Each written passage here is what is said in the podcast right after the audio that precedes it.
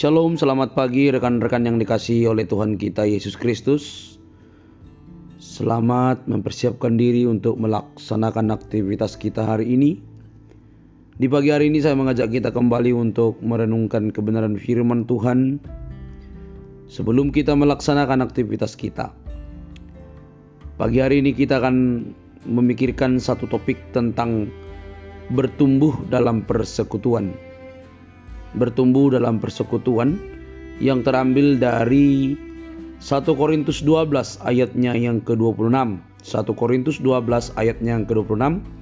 Firman Tuhan berkata, "Karena itu jika satu anggota menderita, semua anggota turut menderita. Jika satu anggota dihormati, semua anggota turut bersukacita. Saudaraku yang dikasih oleh Tuhan, bertumbuh dalam persekutuan sesuatu hal yang penting untuk kita pikirkan dan perjuangkan. Mengapa tidak? Persekutuan itu akan melahirkan karakter cara hidup yang baru, bagaimana kita berelasi dengan orang lain. Jika Anda atau saya menarik diri atau mundur dari persekutuan atau tidak mengikuti persekutuan, itu berarti Anda dan saya secara sengaja menghambat pertumbuhan rohani dan karakter kita sendiri. Berarti kita sedang menghambat pertumbuhan rohani kita. Memang sering sekali kita temukan dalam persekutuan hal-hal yang tidak kita senangi, hal-hal yang mengecewakan, mengesalkan. Tetapi itu juga bentuk bisa dipakai Tuhan untuk membuat pertumbuhan dan karakter kita semakin lebih baik.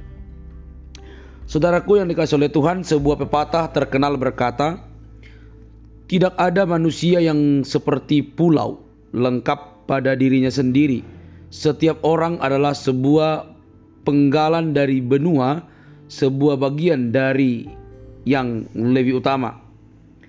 Makna dari kalimat ini adalah adanya saling ketergantungan antar manusia. Seorang membutuhkan yang lain. Kebenaran di atas sejalan dengan prinsip Alkitab.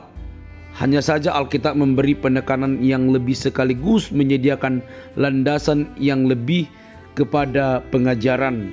Sebagai contoh, kebersamaan di antara orang percaya memegang peranan penting dan pusatnya dalam pertumbuhan rohani seseorang. Dalam kedaulatan Allah, Allah sudah mengatur agar pertumbuhan rohani terjadi dalam komunitas rohani kita.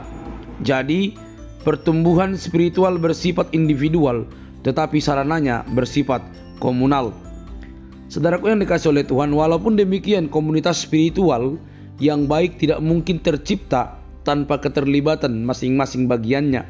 Artinya, kita harus terlibat, harus saling bergantung, harus saling terikat satu dengan yang lain seperti firman Tuhan yang barusan kita baca dari 1 Korintus 12 ayat 26. Karena itu jika satu orang anggota menderita, semua anggota turut menderita.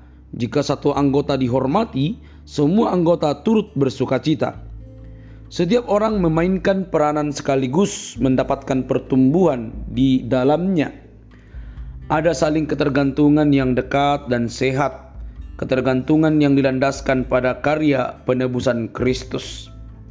Saudaraku yang dikasih oleh Tuhan, itulah pentingnya persekutuan. Malah rugi jikalau kita menjauhkan diri dari persekutuan. Saudara, tanpa berpusat pada penebusan Kristus, Ketergantungan antar orang percaya akan menjadi sebuah kecanduan dan dan pemberhalaan yang membahayakan. Ingatlah, persekutuan dilaksanakan supaya kita bertumbuh di dalam iman dalam dalam karakter kita.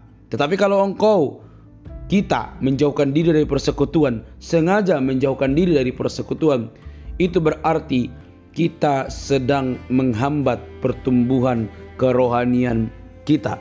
Pilihlah sekarang mau ikut aktif dalam persekutuan atau mau memisahkan diri dari persekutuan.